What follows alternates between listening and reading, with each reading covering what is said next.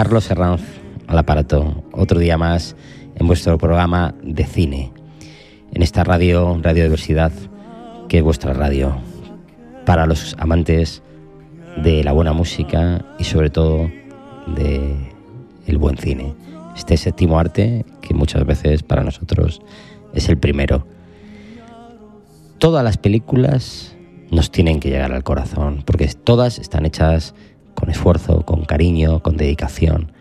Hay gente que le gusta amor, hay gente que le gusta pasión, hay gente que le gusta acción, hay gente que le gusta violencia, hay gente que le gusta el terror. Todo cabe, todo cabe. Y hoy vamos a disfrutar de un peliculón español que os recomiendo. Un peliculón y escuchar un poquito cómo comienza.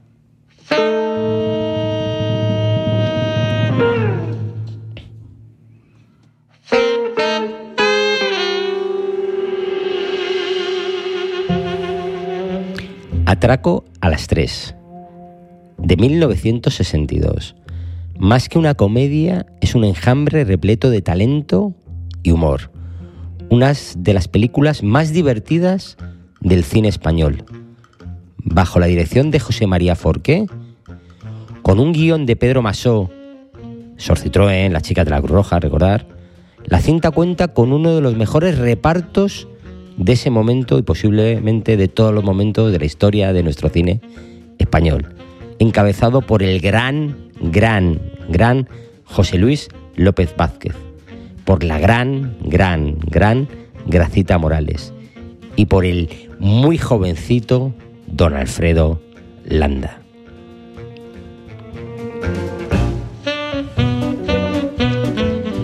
Agredulce como la España que refleja Atraco a las tres cuenta la historia de Fernando Galindo, José Luis López Vázquez, un infeliz que trabaja como cajero en una pequeña sucursal bancaria de Madrid. Cuando su director de la oficina, José Orjas, que es otro grandísimo actor, se jubila y es sustituido por don Prudencio, su más odiado compañero, y harto de su mísero sueldo, reúne a un grupo de compañeros y les expone su idea para perpetrar un atraco en la propia sucursal donde trabaja con todos ellos.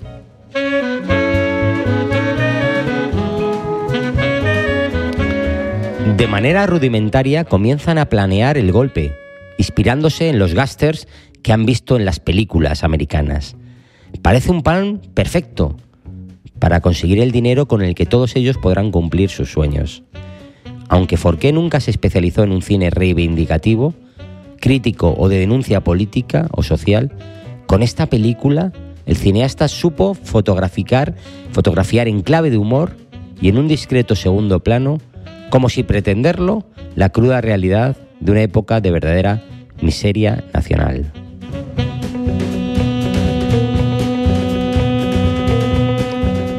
Uno, un guion sublime escrito en un tiempo récord. Muchas veces los guiones se dilatan, se dilantan, se perfeccionan. Pedro Masó aseguró en una entrevista haber escrito el guion en su casa en nueve noches. Nueve. Aunque luego añadió que sus colaboradores lo revisaron y añadieron algún retoque. Se atribuyó totalmente el mérito del trabajo. En cualquier caso, en la ficha técnica figuran dos nombres más, además del suyo. También decir que fue la primera aparición de don Alfredo Landa, aunque su carrera como intérprete había comenzado casi 30 años antes, sobre las tablas del teatro y como actor de doblaje, no fue hasta 1962 que debutó en la gran pantalla con este primer trabajo, un papel secundario por el que cobró 10.000 pesetas. De aquella experiencia el actor guarda impresiones encontradas. Es conocida la anécdota que contaba sobre cómo Forqué le citó en la casa de campo de Madrid y le dijo, siéntate y pon cara de susto y después vete a casa. Eso fue todo lo que le pidió para su papel en la película. Apenas recibió más directrices del cineasta. Y aún así no se amedrentó y continuó su camino tan brillante que incluso daría nombre a un adjetivo, el landerismo. En 2003 se hizo una versión bastante penosa. Pretendía ser un homenaje, pero la idea se quedó por el camino. El guionista y productor de la original, Pedro Masó, fue el artícipe del remake, Atraco a las tres y media, con los actores El Zapataki y Manolo Rollo. Esta película contó además con la presencia de Iñaki Miramón y Manuel Alessandre, que también había participado en la versión original, aquí haciendo de director de la sucursal. La película dio con el taquillazo, aunque la crítica del momento la valoró muy positivamente con el periodista Florencio Soria, diciendo que la parodia discurre por cauces tan sorprendentes como divertidos, sin que falte una crítica condescendiente y cierto leve tono patético que envuelve el disparate, qué bonito escribían antes los, los periodistas, la cinta logró recaudar 5 millones y medio de pesetas de aquella época y se convirtió en una de las más vistas. Con los años, el apoyo del público se unió al reconocimiento de la industria, que a día de hoy le considera una película emblemática de la mejor comedia española. Tenía número musical, que lo estamos escuchando, quizás uno de los grandes novedades del género. En el cine podrían verse muchas películas sobre atracos, muchos bajos con un toque de moon, pero seguramente muy poco ninguno veréis una escena musical en mitad de la trama. En Atraco la 3 ocurre, aunque no con el mejor de los resultados, pero aporta un tono cómico indiscutible. Y ahora, por favor, esta frase, Fernando Galindo, un admirador, un esclavo, un amigo, un siervo. Caramba, señorita Katia. Encantado de verla por aquí. Fernando Galindo, un admirador, un esclavo, un amigo, un siervo. Es increíble. Esta es una de las frases míticas, míticas, míticas de la historia del cine español. Hace más de medio centenario que escuchamos por primera vez la, mítica frase de Fernando Galindo. La mente pensante del palo al banco donde él mismo trabaja. En la sucursal financiera en pleno corazón de Madrid encontramos el reparto formidable de Atraco a las Tres, liderado por José Luis López Vázquez. Atraco a las Tres o Amanece en Puerta Oscura, De espaldas a la puerta o, o 091, Policía al habla. Son grandes títulos porque actuaron José Luis López Vázquez, Casen, Gracita Morales, Manuel Alessandre, Agustín González, otro don, y Alfredo Landa, y otros muchísimos maravillosos actores cómicos. Esto realmente... Los banqueros ladrones. En la sucursal del banco donde trabajaba Fernando Galindo ha tenido lugar un cambio de jefe inesperado. Cansado y frustrado por las arduas horas de trabajo que van acompañadas de una paga que considera muy mejorable, propone a sus compañeros atracar el mismo banco donde trabajan. A pesar de que en un principio todos ellos se muestran reticentes a unirse al robo, cambian de opinión poco a poco al darse cuenta de lo mucho que necesitan todos el dinero. Otras curiosidades de Atraco a las tres. La verdad es que eh, el tema de los churros.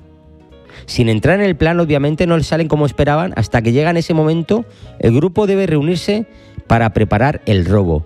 Y lo hacen de noche, en la calle, con un frío que pela y con una buena ración de churros. ¿Qué puede pasar mal cuando uno organiza un atraco con churros?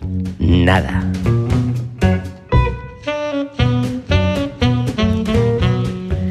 Los exteriores del banco están rodados en Marcelo Usera, calle emblemática de Madrid. Y el banco se sitúa en la esquina de la calle La Pilarica.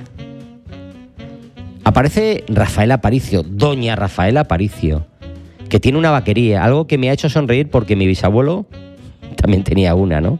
Y mi abuelo y mi, consuegro, que es ganadero de toda la vida, ¿no?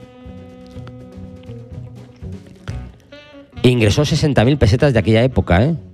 Que se las regalaba al cajero Galindo con un litro de leche. Galindo la rechaza por dice que le sienta tan mal a que la otra, orgullosa, le dice que el ojo, que el litro cuesta 6 pesetas, que era muy buena, que era un regalazo. 20 millones es lo que pretenden robar del banco. Ahora ya casi 20 millones, 120 mil euros, suena ridículo. El personaje de Gracita Morales se saca un dinero cobrando a los vecinos por ver la tele. Tú imagínate qué negocios, ¿eh? No todo el mundo podía permitirse un televisor, así que se saca provecho como puede. A uno en silla de ruedas no le cobra la silla, así que él y sus compañeros le piden dos duros. López Vázquez emula a su ídolo Groucho Mars, otro genio, cuando fuma con boquilla. El actor se preparaba también el look que iba a lucir, como en esta ocasión dejándose la media que se había puesto en la cabeza debajo del sombrero como bufanda y un abrigo que parecía estarle grande. Beben champán con la cabetera mientras bailan, algo que recuerda a Jack Lemon en el apartamento.